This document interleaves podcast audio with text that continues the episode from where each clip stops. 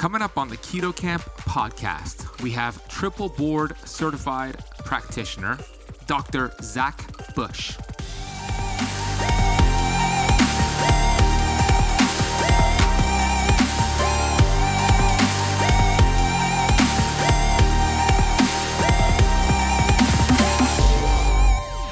Your fast literally your protest. It's you putting your your lifestyle and your literal pocketbook in a different position. And so now instead of spending money on those three days, five days that you're fasting, that money is going somewhere else. And that intrigues me that there's actually economic, you know, ripple effect of a ketogenic, you know, intermittent fasting or long-term fasting diet that would be interesting to measure. And I, I think you guys are, are funneling that money towards lifestyle, you know, resources the money that you would spend on food in those five days is now being channeled towards, you know, your gym memberships, being channeled towards, you know, new community around outdoor activities, clubs, you know, all the way down to supplements and the rest. And so I'm intrigued that if, by the simple protest of I'm not even going to eat today, that is a vote against the common paradigm that's creating pandemics, that's creating destruction of the ecology, leading to global warming and the rest. I'm a certified functional health practitioner who's on a mission to educate 1 billion people. I've been obese for most of my life. From rock bottom to the top of the mountain, I am passionate about studying ancient healing strategies like fasting and the ketogenic diet and curating this information on the Keto Kamp podcast.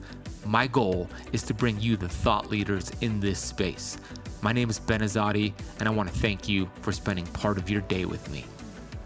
Hey, Keto Kamper! Hope you're doing fantastic today.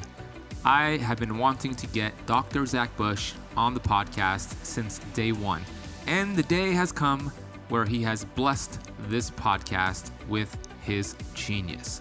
If you have not heard of Dr. Zach Bush, you are going to fall in love with him. We talk about the gut microbiome.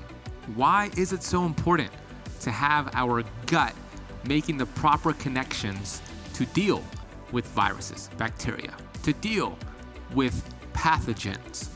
Why is leaky gut so rampant? What's the connection between cancer, autism, and glyphosate? Why are we destroying our crops? How do we regain our farmland back? How do we give back to the farmers so they can regenerate the earth and avoid extinction? This is such a powerful interview. Dr. Zach Bush is going to explain how he predicted that the coronavirus will come out from Wuhan because of what's happening with the pollution in the soil, the degeneration of that soil. He's going to talk about RNA, micro RNA, and why eating tortured animals like dirty chickens and pigs actually manifests panic attacks in the human body the, sh- the story he shares about the chicken salad and panic attacks and that connection will give you goosebumps. And it's just a fantastic conversation. We're going to talk about the product Ion, which I take every day and give to my dog, and so much more. I can't wait to share Dr. Zach Bush with you. Before I bring on Dr. Zach Bush, I want to thank you for being a part of the Keto Kamp podcast. Here at Keto Kamp, we are on a mission to educate and to inspire 1 billion people on planet Earth just by you listening to this episode, it helps that mission become accomplished. If you get any value from this episode, please text it to a friend, share it with somebody, post it on your social media. You never know the difference you can make by doing that. Also, leave the show a rating and review on Apple Podcast, Apple iTunes. It really helps the show grow. Take a screenshot of this episode and tag myself and Dr. Bush on Instagram when I see it, I will share it. My Instagram handle is at the Benazadi, and Dr. Zach Bush's is at Zach Bush MD.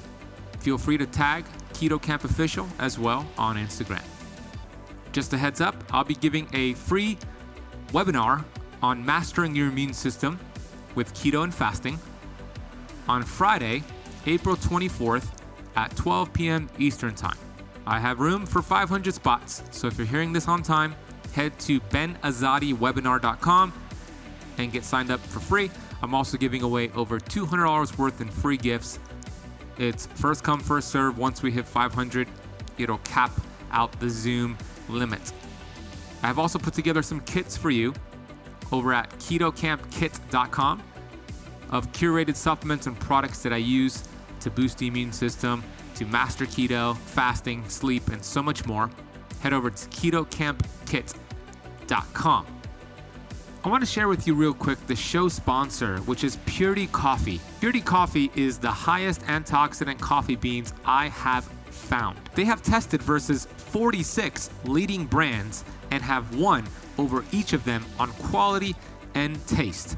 I don't know if you knew this, but coffee is the number one sprayed crop in the world, loaded with pesticides, herbicides, and even mold. This can create leaky gut, this can create inflammation. So we want to make sure our coffee lives up to our high quality standards of health. You could get Purity Coffee for 10% off and free shipping because you are a listener of the Keto Kamp podcast. Head over to puritycoffee.com and use the coupon code KK10 to get 10% off and free shipping. Again, that is puritycoffee.com.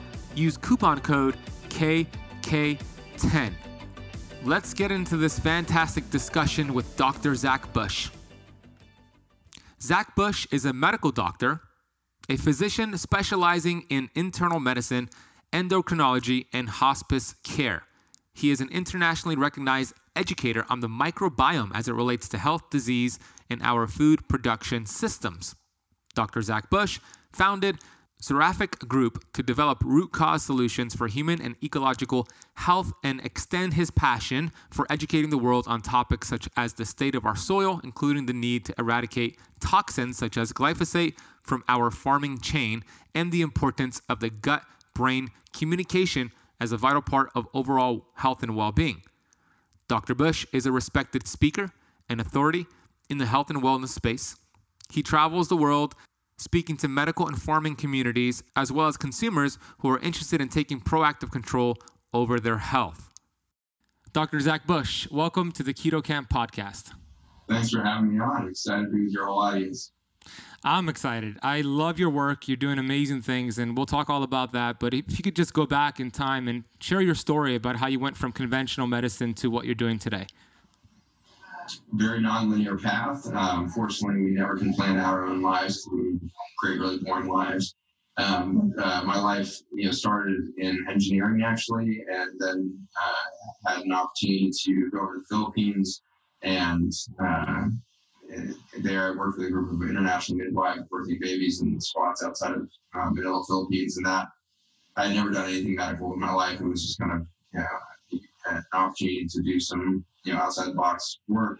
That was so transformational that I came back, dropped out of the engineering program, and went into medicine uh, direction. Um, initially, thinking I'd go into nursing because I really hated school. I couldn't imagine becoming a doctor. Um, but uh, went, to the nursing pathway, then thought, oh, maybe there's more flexibility with the nurse practitioner pathway, then eventually got myself to the fact, I might as well just go to medical school, get this thing over with. And then, of course, I knew absolutely nothing about the journey. I didn't know it was going to be 17 years before I actually completed that journey. So spent 17 years in academia in different areas. I uh, went into internal medicine as an initial subspecialty, then I uh, was a chief resident at the University of Virginia, which is a teaching position on faculty, teaching med students and residents uh, hospital-based allopathic medicine. Um, got very fascinated with endocrinology in medical school, and then during my internal medicine stuff, got more and more riveted by the possibility of understanding how the body coordinates 70 trillion cells to be, you know, a, a healthful organism, and uh, doing very, you know, tertiary you know, referral center medicine in the hospital, I was starting to see the, the symptoms of a collapsing healthcare system, uh, the symptoms of collapsing literal health on the planet as we were starting to see more and more chronic disease take up our hospitals rather than acute disease management. It's very pertinent actually right now where we hear that the coronavirus is overrunning hospitals, ICUs, and you know resources. It's not doing anything outside the scope of, of any hospital in the world. What's what's put these hospitals on the brink of, of lack of resources is how much chronic disease those hospitals are now having to manage. Hospitals should have never managed chronic disease. It's not a good model for chronic disease management. Hospitals coming out of the technology of, of military experience on battlefields hospitals were built around battlefield medicine, around trauma and acute illness management, acute heart attack being perhaps you know the closest we can come in the chronic disease realm, is something that the, the current medical system does well. Now you take that and you vary it in complications of obesity, such as fatty liver and end-stage liver disease from fatty liver and diabetes and complications of vascular disease and amputation and chronic infections, all this. That's what swamped our healthcare system. That's not what the healthcare system should be doing. It, that's disease management. And that's what's got our hospitals all at the brink of lack of resources and everything else. Current coronavirus event, this pandemic that keeps getting all this, you know, PR, this is a huge tragedy. It doesn't even register on the radar screen of problems compared to where our chronic disease epidemics are stressing the system. Um, so that happens to be, you know, just a good, you know, modern moment example of what was happening to me in my maturation of my career realizing I needed to go down a pathway that was going to start to address the underpinnings of this chronic disease burden that was really crippling not just the hospital care, but I could see it crippling our entire economy and actually being the downfall of the U.S. you know leadership and, and empire as it stood uh, back in the in, you know end of the last century. And sure enough, we see the erosion of the U.S. you know strength and empire, and increasingly we re- require and demand military action to support our economy uh, because we're losing the underpinnings of our, our financial stability due to the cost of healthcare, the disease management today. So that whole thing was shifting my paradigm. I decided I wanted to go into endocrinology because it was a pathway to understanding how health happens and how dysfunction within that, that coordinating system of the hormones, uh, how disease emerges. And so I went into endocrinology and metabolism um, initially, my interest was in brain uh, plasticity and how the brain changes to to hormonal inputs, and uh, that was kind of in the you know 2003 to 2012. I guess started 1999 with my first research in that, but late 90s, early 2000s, nobody was talking about the gut, and nobody was talking. We were talking about the brain, and so the brain was kind of my way into the, the ultimately 10 years later into the microbiome by the late 2000s, the microbiome was starting to talk about all the time. But by that time, my funding had dried up for the, the brain kind of mood disorder stuff and its relationship to the endocrine system and stress pathways. And the funding was now getting poured from the entire pharmaceutical industries and being redirected from cardiovascular disease into uh, cancer. And so uh, Pfizer and a bunch of pharmaceutical companies shut down their entire research divisions and, and research investment arms for cardiovascular disease between 2009 and 2011. You know, so that, that pipeline was drying up and they were rechanneling those funds into cancer research. So I got caught up in that opportunity to get some grant support for research.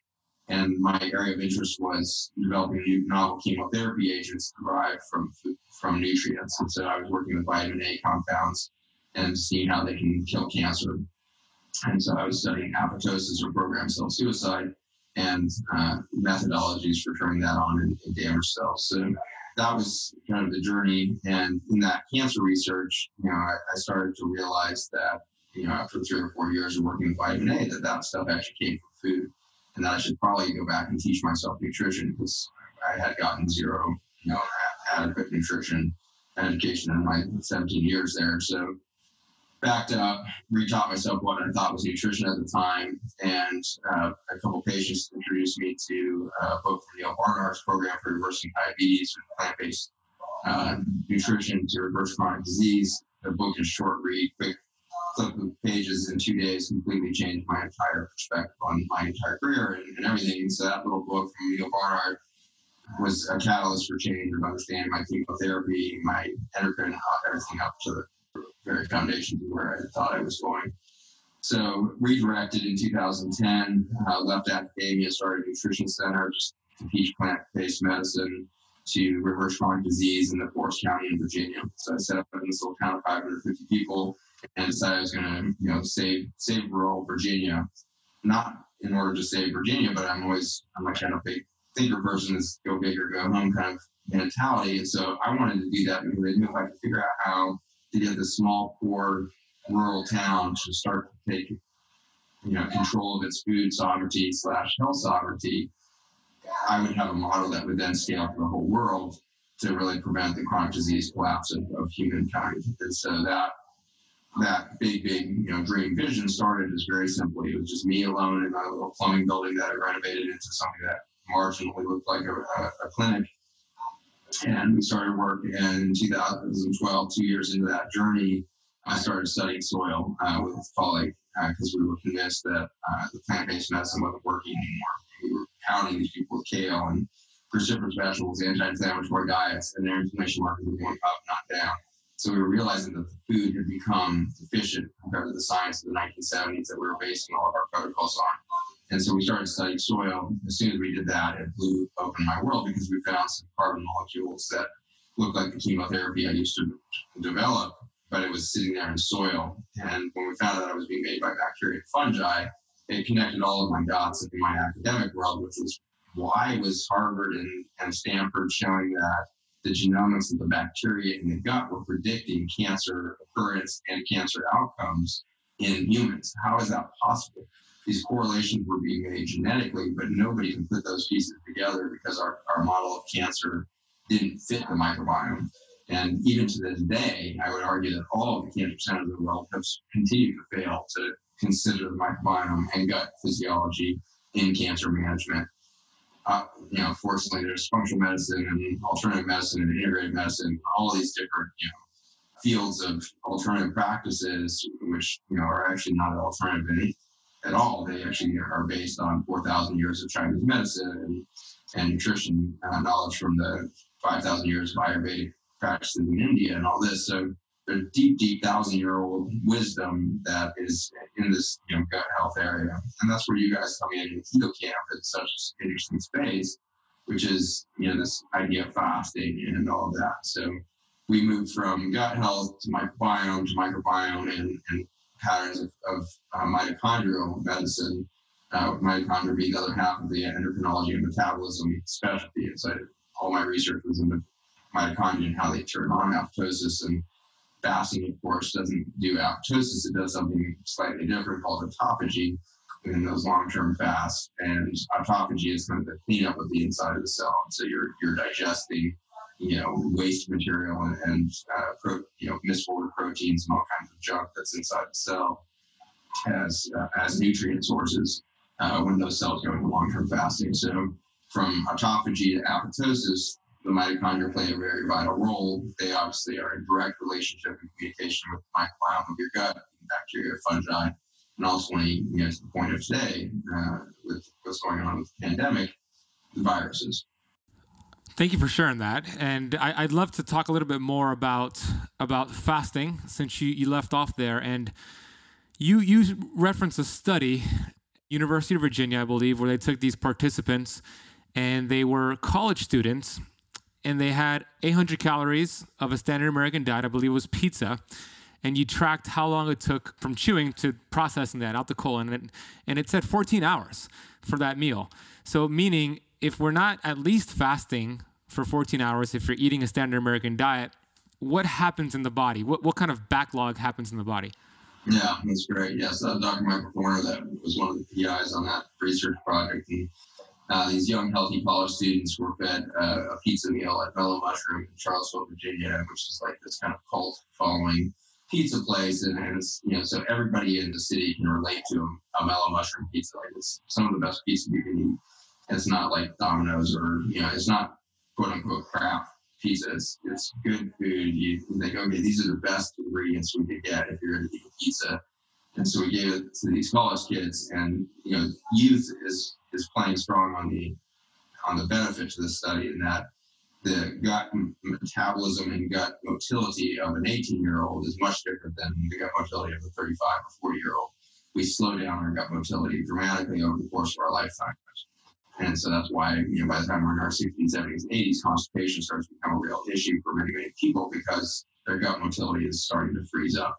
And so we picked, you know, the fastest gut so we could, you know, study. And at 18 years old, as you said, eating, you know, two slices of mellow mushroom pizza at 800 calories, and it takes 14 hours for them to get that, not through their bowels, but just through the small intestine alone. And so that that is a very long journey. Now, small intestine is long; it's you know, certainly a lot longer than the colon.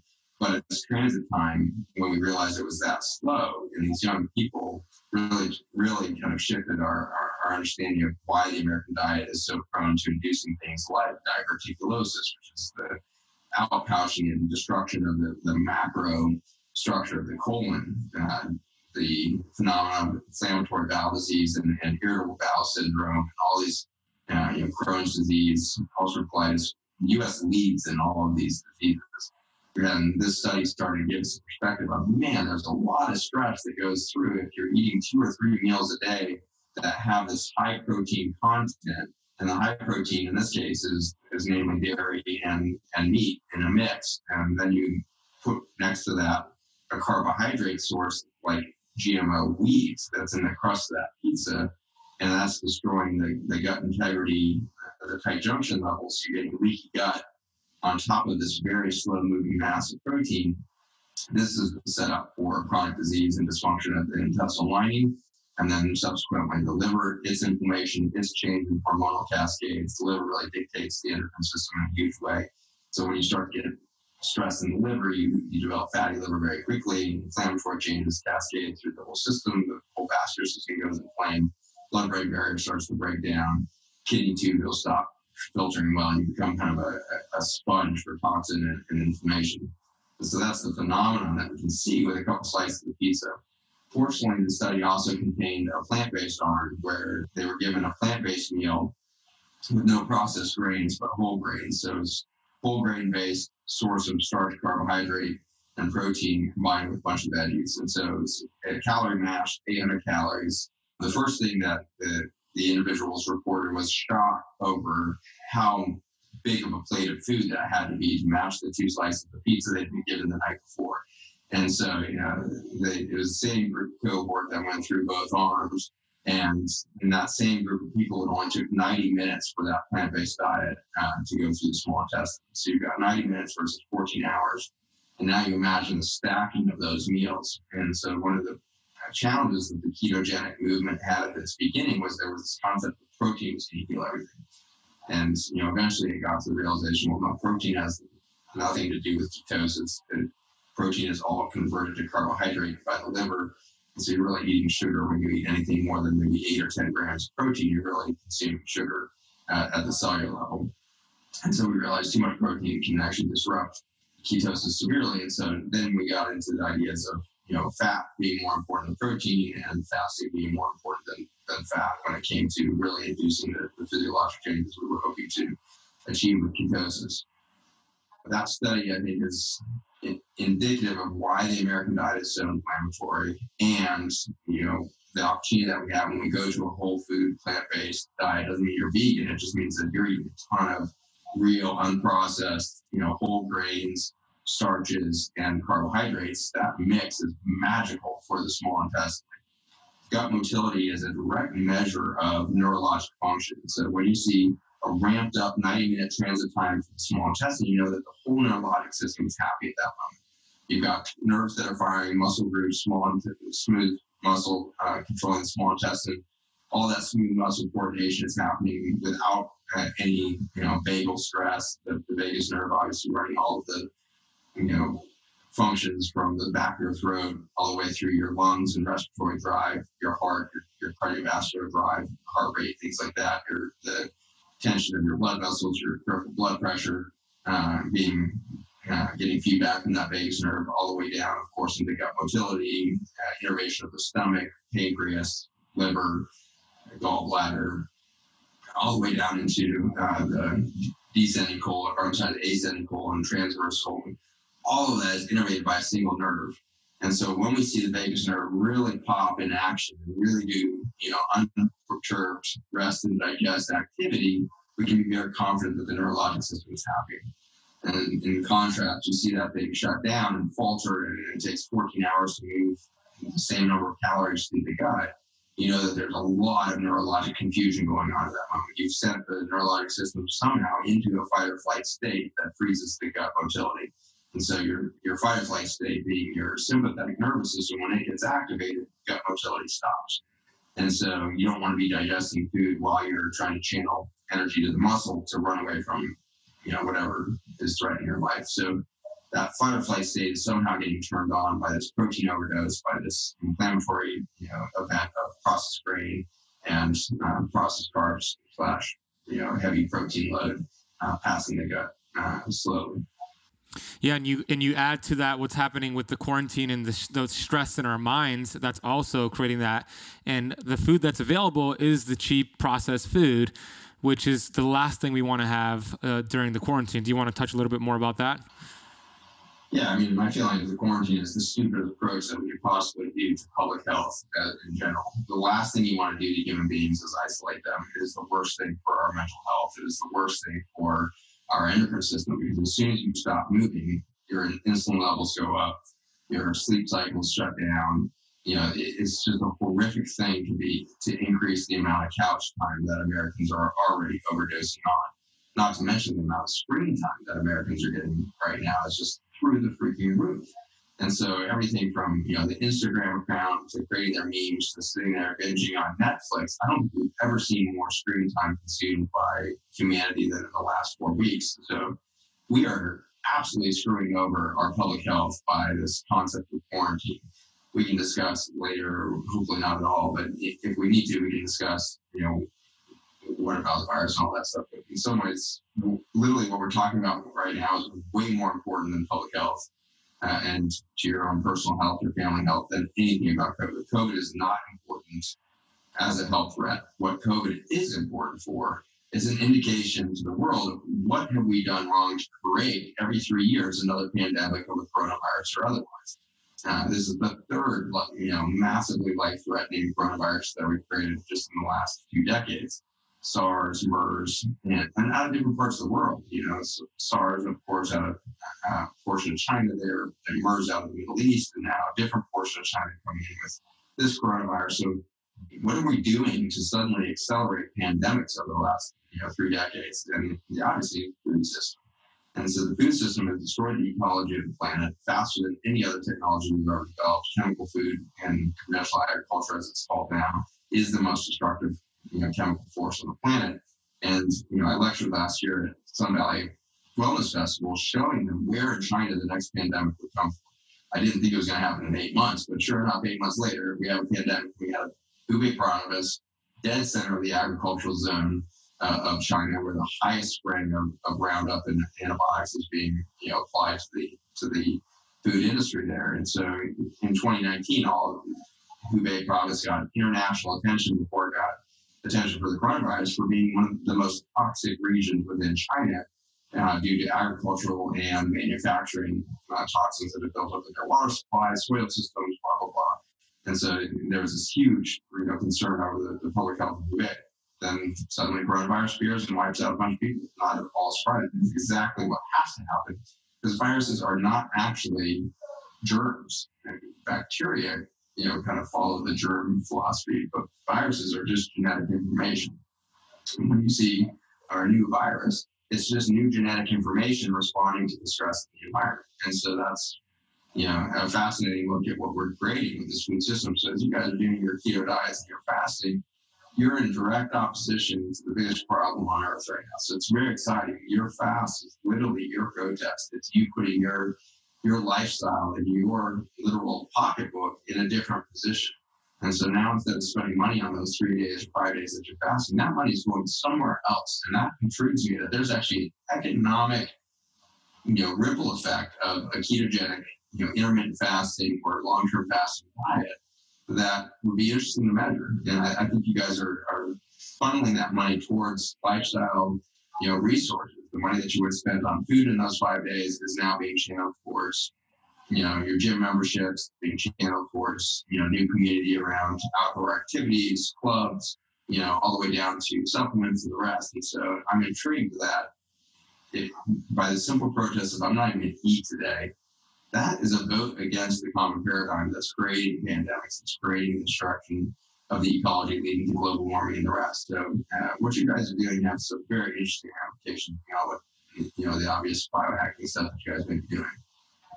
Yeah, absolutely. And I, the, one of the main complaints, I, I don't know if complaints the right word, but comments that I get is when, when I recommend organic food, food that hasn't been sprayed with pesticides and herbicides, I get the comment, how can I afford that? How can I spend the extra money on that?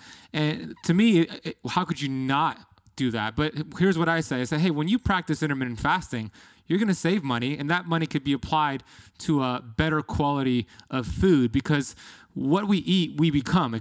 Our cells are made of the food we put in our body. And you shared something and let's see if you remember what I'm about to share with you. I want to take a quick break here to share with you about the dangers of taking fish oil. I know, shocking. I was somebody who took fish oil every single day for years. And then I came across a ton of research showing the dangers of consuming fish oil. I immediately found an amazing product called Pureform. Pureform is a plant based omega. And the cool thing about Pureform is that it is uniquely processed with nitrogen to preserve it and make sure it does not oxidize. These essential fatty acids are cold pressed and you get the proper balance of omega 6 and omega 3 to feed your cells what it desires. We know that life begins and ends at the cell membrane. And when you have the proper fats, the building blocks for those cell membranes, all of a sudden your fat burning hormones can do its job so you lose weight. All of a sudden, your cells produce energy, so you feel good. So we know that cellular health is key for performance and longevity. So I've been taking Pureform every single day. My dog takes it every single day, so does my girlfriend and my mom. This is how much I love the product. If you want to get your bottle delivered to your door, head over to purelifescience.com. Check them out. Order a bottle or two, and you'll be amazed by how you feel after taking this just after a few days. That is purelifescience.com. Use the coupon code BEN4 to apply a $4 off coupon. That is BEN, B E N, and the number 4. International shipping is available. Okay, let's go back into this episode of the Keto Kamp podcast.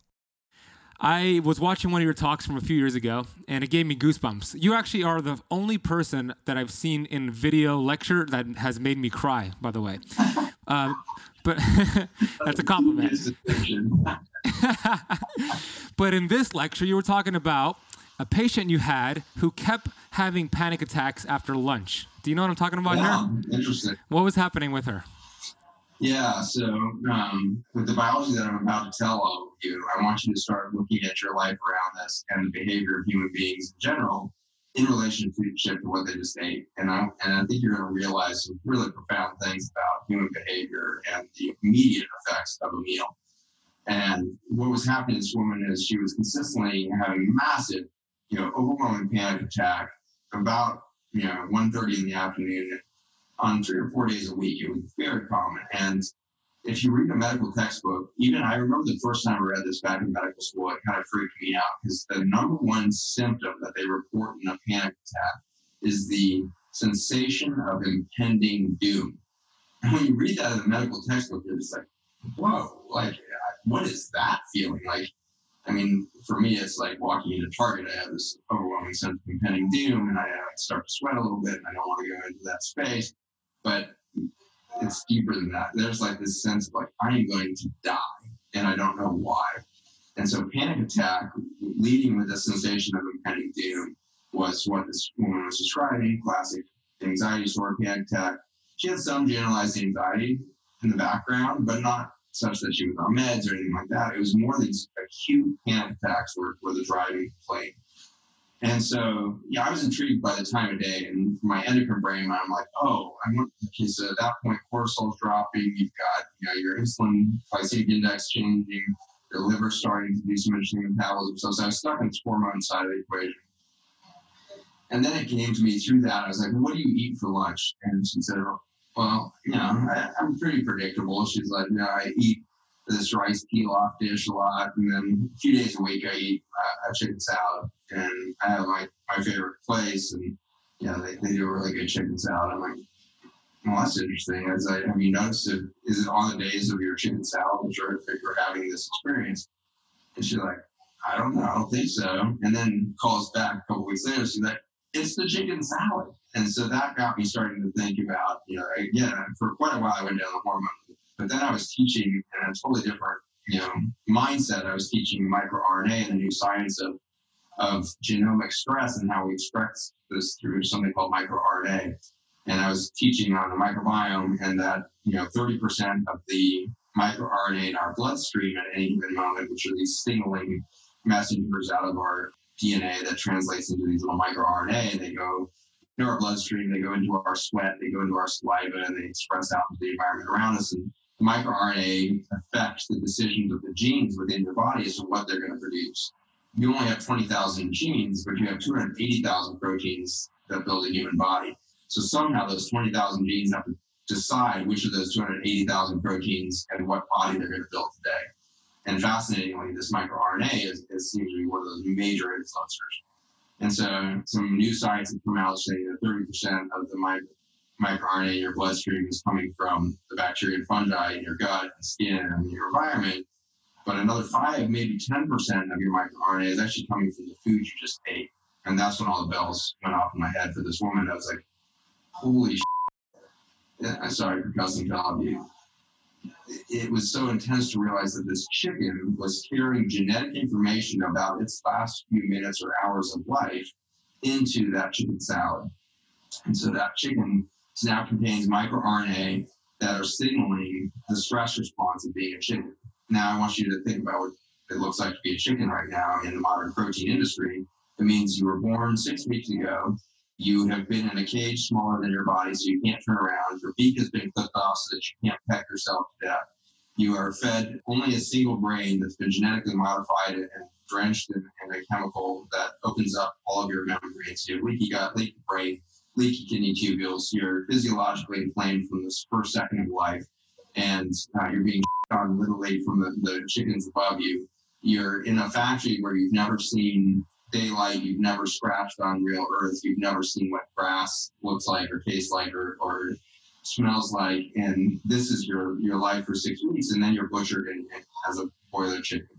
In that short six week lifespan, a third of your your compatriots have died of invasive salmonella and coli from the toxicity of the stool, uh, because your food is laced with antibiotics and pressuring uh, towards these invasive drug resistant microbes. So that's being a chicken today.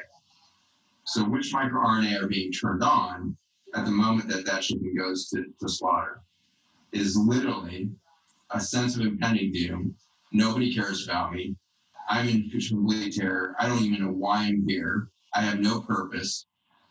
And if you now reach the, the symptoms of a panic attack, you just coded in the genetic code in the microRNA signaling of that piece of chicken that that woman, as soon as she consumes it, hour and a half you know, not 60 to 90 minutes later, you've gone halfway through the small intestine, you've absorbed that microRNA information into the woman.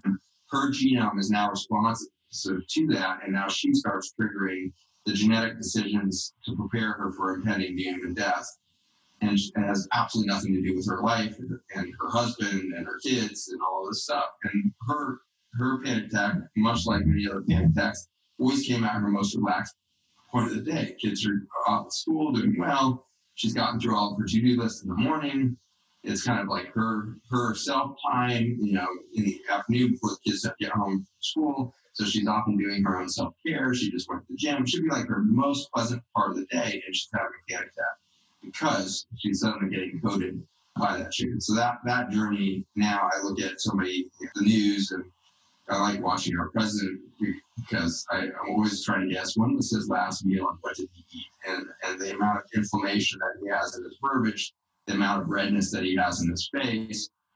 All of these things are going to be directly related to the microRNA signaling that he is getting from his environment. What people has he surrounded themselves by in the last few hours? All of these things are going to influence that. And at moments, you know, the reason the president is nice is because he has absolutely no filter. So it's like watching human biology with no frontal lobe filter whatsoever. He simply just says it all, all the time. Whatever he's thinking, whatever he's feeling, he just wants everybody to feel it with him. And so he's a very awesome biologic experiment. And, and you can like watch this guy go through, you know, from minute to minute, a, a journey of his own kind of emotional experience. And you can see some insecurities and all this, but you can really get the flavor of the emotion he's feeling in that moment. And sometimes you frankly get like this kind of jovial, kind of kidding you know, kind of innocent feel from him for a moment. And they're like, oh, wow, that's, that's a different, you know, Donald Trump right there. And then moments later, you get this like, you know, tyrannical anger and everything else. And it's like, what is that coming from? And, and you know, what is that flavor? And so I, now I want you to apply that to yourself. I want you to think about when are you the most short with your loved ones? When are you the most out of energy emotionally? When are you starting? Is it possible that your food and its journey to your plate is influencing your macro behavior? And the answer in the science level is definitely it, it does. The question is, is that stress that the food system is expressing to you within your clinical range of coping mechanisms? Do you have enough anti-inflammatory effect? Do you have enough lifestyle and relaxation practices in your life to be able to to absorb that level of stress coming in from that genetic information of your food system. And of course, it's not just limited, limited, limited to protein industry. Certainly horrific to be, I think the worst is chicken, but second definitely is swine. Uh, being a pig is a, a, horribly tragic thing today. And then third would probably be the beef industry. Beef industry is markedly you know, friendlier than the other two, but still horrific in a lot of, especially the U.S. feedlot system. But uh, you know, the factory you know situation is one thing on that side, but on the other side of the equation, you have the vegetable. And I like to think about corn. Like corn is such a beautiful plant. Like I don't know if you've ever been to the Midwest, but if you've ever walked through a, a towering field of corn, corn, it is really spectacularly beautiful. It's a really beautiful plant, except it's very monotonous. And so when you're in the middle of a 10,000 acre farm in the Midwest, you get this overwhelming sense of programming. Like you feel like you're part of a military state or something because there is zero biodiversity on the ground. Literally, there's not a weed growing for as far as you can see under the canopy of those corn because the whole field is spraying the Roundup consistently to keep all the weeds dead. And all you're allowing is the genetically modified Roundup ready crop to grow up through that dead soil. And so when you're down in that cornfield, you have a sense of like, oh my God, this is literally, you know, the, the factory chicken farm version on corn. I think corn, I know corn biologically thrives when it has an intact fungal community at its root system that's attached to its three sisters.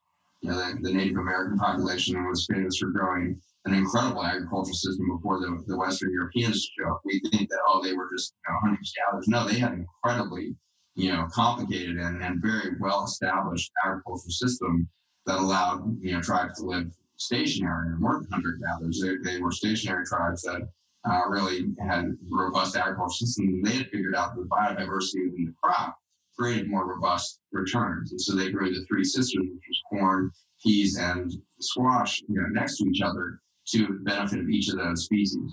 And so corn would obviously do better with biodiversity around it. Even we know now that the weeds on a farm are very critical to the uh, carbon cycle, nutrient cycle of soil, and everything else. And if you keep killing the weeds, you destroy the, the ecosystem uh, biodiversity and the bionutrient uh, base that they would create. So whether it's a quote unquote weed or an invasive or whatever you want to title these plants, biodiversity is always the secret to success.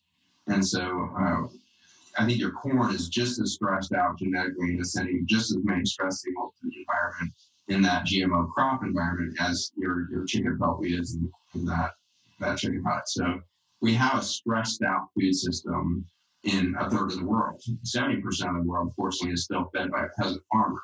Monsanto and Bayer now and all these companies are doing as much work as they can now to take over the developing world agriculture, and that's tragic. We're losing, you know, hundreds of thousands of farms around the world now uh, annually. In the U.S., we lose 8,000 farms a year, uh, family farms to, to factory farming. So we're losing, you know, the entire foundation of food sovereignty and food food system stability uh, to this very unstable, you know, factory farm environment where we can see, like last year, 18 million pounds of beef got recalled in the United States alone for toxic E. coli and, and deaths from the E. coli in the meat. When you have an industry that, that has to withdraw 18 million of pounds just to you know, isolate, you know, a couple of cows, but the system is so integrated and so massive where they're killing 5,000 cattle a day in a single building, it doesn't take long before you've hit 18 million pounds contamination or uh, containment necessity. So we have a very vulnerable, very fragile food system now built around you know the scaling of, of conventional agriculture. And all of this is leading to the epidemic we see with, with cancer, with autism. I mean, could you speak a little bit more about that and then talk about Farmers Footprint and your initiative to restore the farmland and the great work that you're doing with Farmers Footprint? Yeah. So the you know it's so fascinating to be alive. I want all of you listening to this to know that you are here on purpose, and there's no way that you're not here on purpose because you showed up at an extreme tipping point moment in human history. Homo sapiens sapiens, in the fossil record at least, tells been around 200,000 years. In that 200,000 years, we've been a consumptive and destructive species since our beginning. If you haven't read the book Sapiens, uh, it's almost a must read. It's a fascinating look at the kind of anthropologic, you know, historical sequence of Homo sapiens on the planet and how we have systematically hunted to extinction anything larger than us as of almost you know 10,000 years ago, we'd already achieved that. So we are very good at extincting species around us for our own preservation. Over the last 40 years, what we shifted up that kind of warlike mentality against biology around us was to the microsystem. We started killing the micro infrastructure of soil and uh, ecological you know systems in the 1970s, and we did that through turning our wartime development of Agent Orange, uh, developed you know during Korea and Vietnam, to uh, an agricultural technology. So we shifted organophosphate technology for killing jungles and warfare to killing weeds in your backyard in 1974. Uh, Vietnam War ending in 1973 desperately needed a new new way to get organophosphate development into a marketplace because they couldn't sell their, their millions of pounds of of Agent Orange every year. So Monsanto, previously with Agent Orange, now switches over to a new patent on a new organophosphate that would be called glyphosate, which would become the active ingredient in Roundup. And then since that 1976 debut, actually, you know, with that first widespread distribution of the agricultural industry in 1976, it, that was the very first year that we saw swine flu jump into humans. And so, yeah, it's a very interesting phenomenon where we created an artificial or you know toxic ecologic injury at the microbiome level, and immediate response was a new virus that would kill millions of people. And so now you accelerate. So that was 1976. We saw uh, avian flu hit humans for the first time uh, just a few later, years later in the late 70s. And then uh, there would be a pause, and then you know, maybe due to just lack of surveillance. But then uh, 1996 hits, and we start to see uh, pandemics of H1N1 type flu strains, uh, and then we would see the SARS in 2001, 2002, and so and then accelerating since then. So what you see is with each kind of exportation of chemical farming to different environments, we have further toxified the environment. And uh, interestingly, the swine flu of 1976 came straight out of the US and European agricultural system. It didn't come out of China. We didn't develop a Chinese based pandemic until 2001 with SARS. And that's very interesting to me because it, that's you know the, exactly the era starting in the late 1990s, moving into the early 2000s, that the U.S. started to export you know GMO farming throughout the world. 1996 was its debut in U.S. and, and Europe, and then uh, we exported that to Asia over, over, the next decade, as well as Europe and the rest. And so, you know, we saw SARS in 2001, 2002, and then MERS we see in 2010 or 12. And MERS was uh, coming out of the Middle East, and so Middle East was the last territory of infiltration of, of these chemical farming practices and agriculture injuries. So that's kind of you know, pertinent to corona, but we can see tracking in the same time period chronic disease emergence. So you mentioned autism. In 1975, the year before, we really see broad application of, Roundup. We had one in 5,000 children with autism. Today, we have one in 30 or one in 36, depending on who you read. And so we've gone from one in 5,000 to one in 36.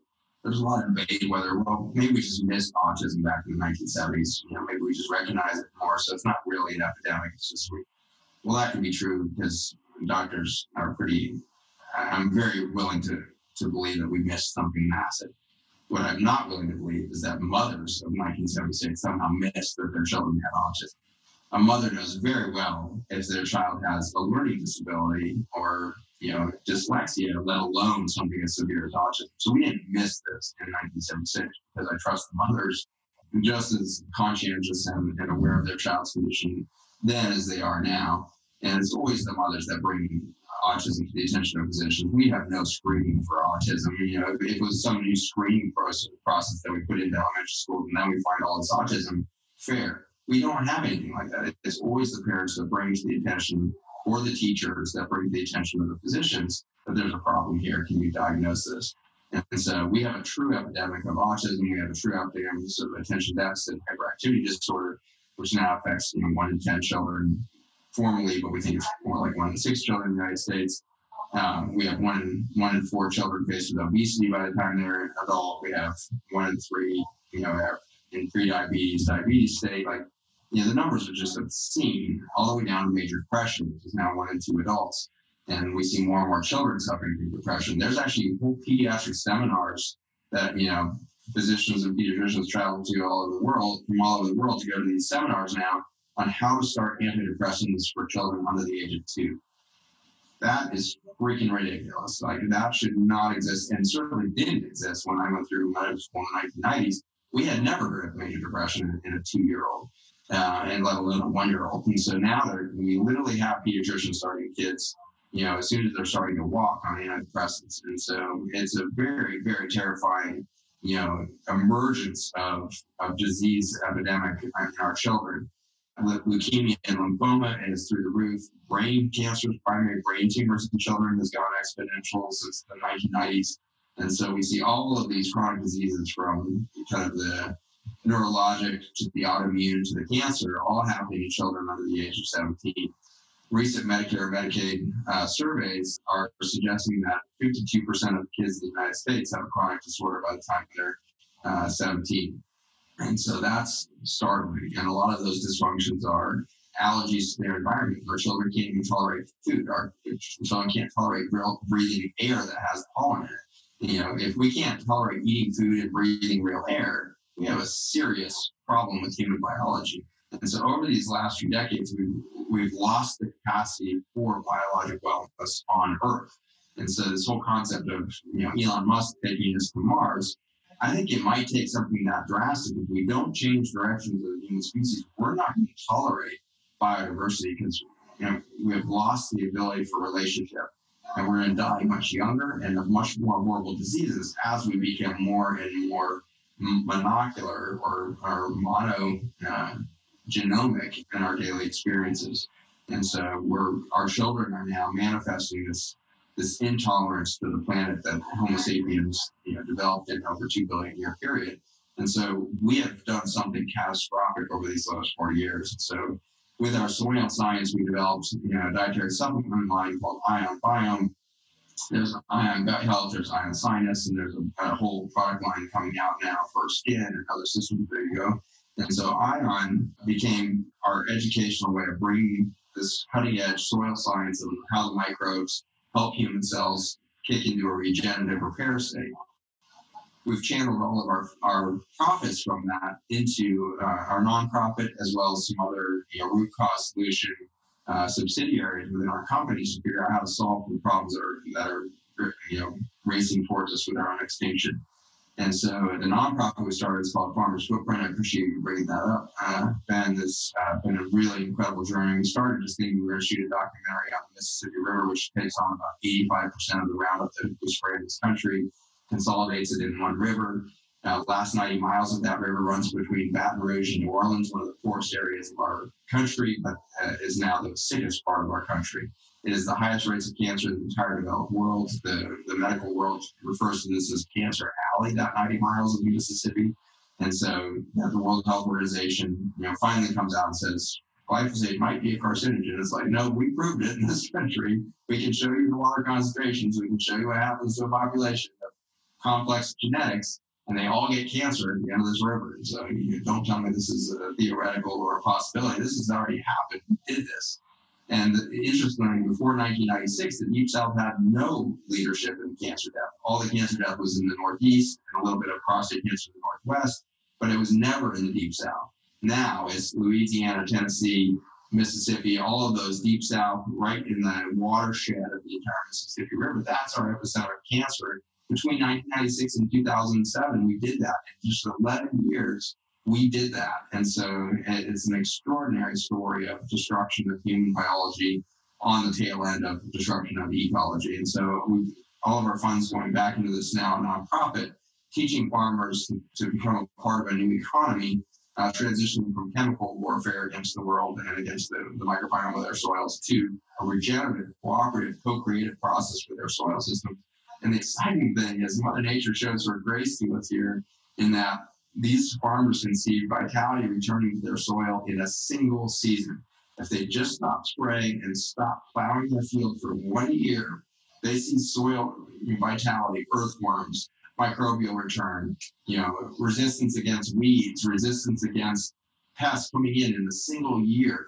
Here they were spending, you know, bank loans worth of money on inputs of herbicides and pesticides and losing the battle they simply stopped fighting, and Mother Nature delivered all of her biodiversity and solutions in a single year. And now they don't have any invasive weeds because biodiversification of their cover crops took over uh, that problem, and they no longer have pressure from single species of insects or weeds because they've created a biodiversity ecology which is always balanced and doesn't require human intervention and micromanagement enough. So it's been a really exciting journey to find out that the farmers are ready to make this transition is very exciting. I think medicine is going to be way behind. The doctors are not going to lead this revolution. I've given up on trying to convince my colleagues to become, you know, the, the, the solution. Certainly, there's a lot of physicians that are being part of the solution. But I think, you know, as an industry, where Western medicine is not going to be the leader here. But fortunately, I think big ag is collapsing, and the agriculture industry can revolutionize and take us back to those pre 1974 levels of disease.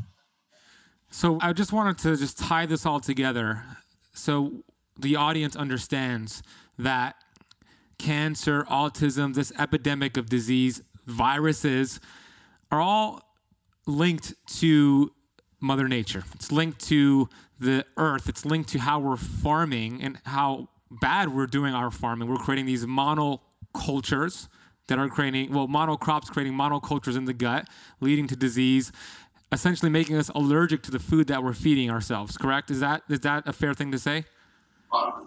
So, by teaching these farmers how to farm the right way and build these crops the way that they're meant to be to, to, grow, we could eat this food, we could repair the body, we could give the body what it wants, and we could essentially reverse the trends, correct?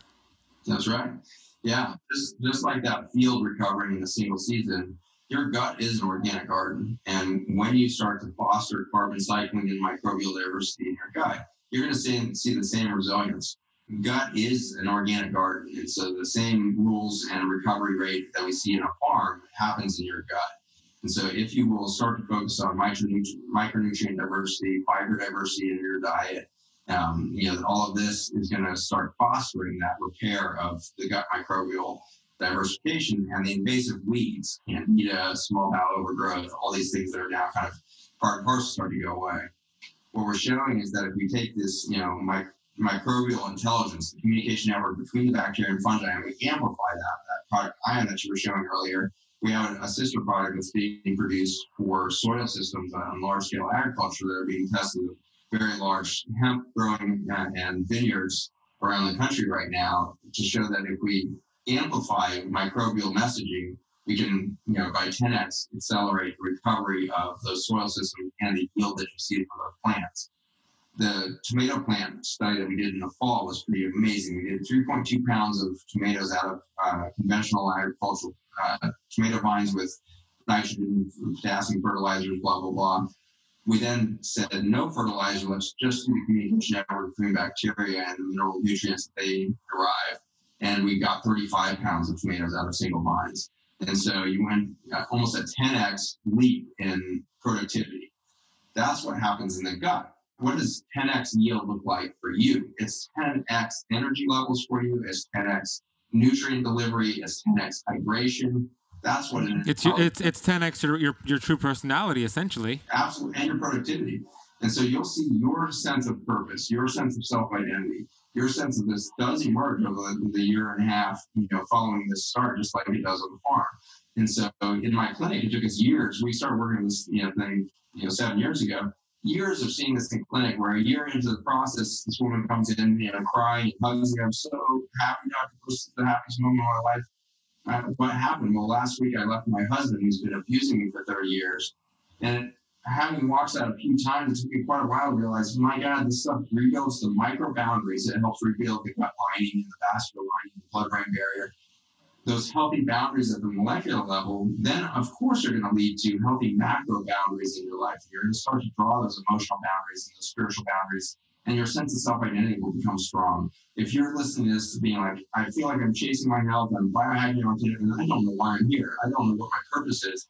How do I participate in anything? It's likely got to do with this journey into finding self. And finding self is going to be found through my microbiome biodiversity that will then support this macro experience of who you are and what you're here to do. You're here at the tipping point of history. Our own extinction is seen 70 years out we can change everything. You must have shown up to be part of that. And I'm just so, you know, passionate and excited that you're here as part of that solution, um, as part of that solution based purpose within humanity as a whole.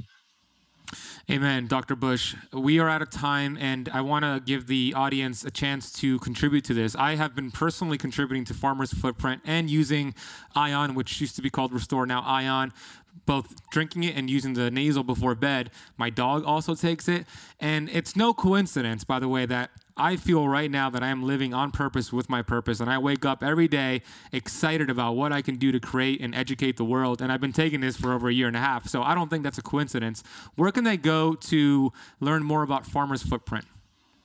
FarmersFootprint.us is the website there. You can see the first of the, the documentary series that we're, we're building. Uh, it's a 20 minute film about an extraordinary family in the Midwest that's uh, making this transformational change for the food system at the micro level with a message that can really scale to the world. So farmersfootprint.us will find to that and ways to support us in our mission. We have very exciting initiatives starting to take a hold around the world. we will be releasing a much bigger version of the nonprofit in the next few months as we start to tackle not just soil, but soil, water, and air systems around the world uh, for a healthier planet, a healthier future. So we would love your support and passion from you as well as the company and anybody else you think would want to be philanthropically involved in future communities. Thank you. We'll put all those links in the notes of this podcast and YouTube video. And I also have a special coupon for you all to get Ion. Those of you in my Keto Kamp Academy, I just launched a new membership add-on for this dashboard. It's a $5 add-on and 100% of the proceeds for your membership goes to Farmer's Footprint. So those of you in the academy, if you contribute, if you add that to your membership, 100% of that goes to Farmer's Footprint. Dr. Zach Bush, thank you for your brilliance. Thank you for always showing up. I love the work that you're doing. I support it and I'm grateful for this opportunity to chat with you and I can't wait to do it again. Thank you so much for the support, synergy, and passion, your sense of purpose. You've created a powerful thing. Thank you. Thanks for including me in it.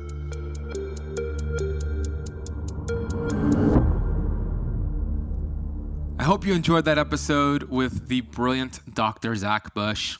If you want to watch the video version of this interview with Dr. Bush, head to the YouTube channel, the Keto Kamp YouTube channel over at youtube.com slash keto kamp to get the products that we mentioned, the Ion, the nasal spray, this amazing product that I've been using for over a year and a half, then head to the link in the notes of this podcast. We put it at the top there.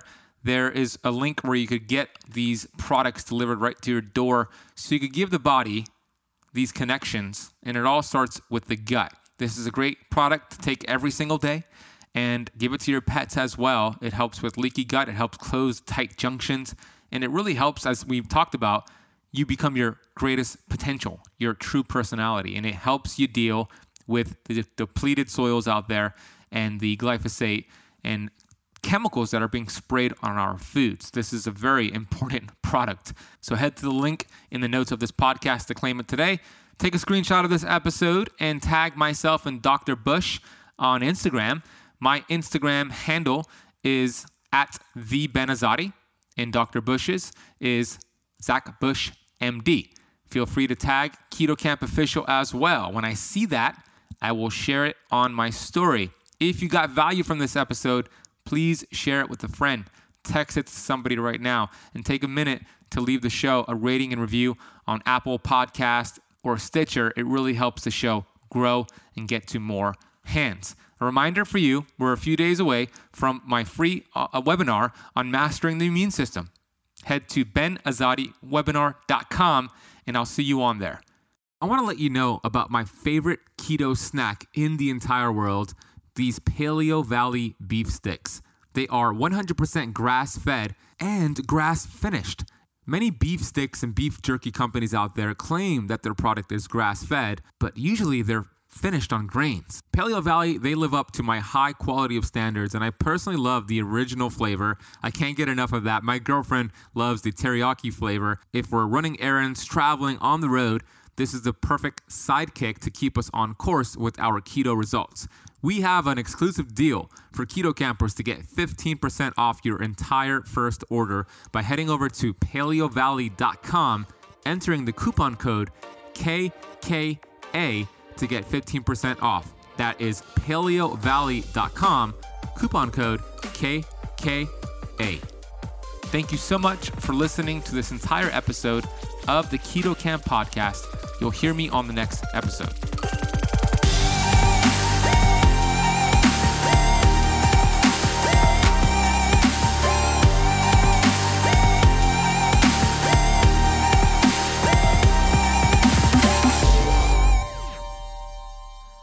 This podcast is for information purposes only. Statements and views expressed on this podcast are not medical advice. This podcast, including Benazadi, disclaim responsibility from any possible adverse effects from the use of information contained herein. Opinions of guests are their own, and this podcast does not accept responsibility of statements made by guests. This podcast does not make any representations or warranties about guest qualifications or credibility. Individuals on this podcast may have a direct or non direct interest in products or services referred to herein. If you think you have a medical problem, consult a licensed physician.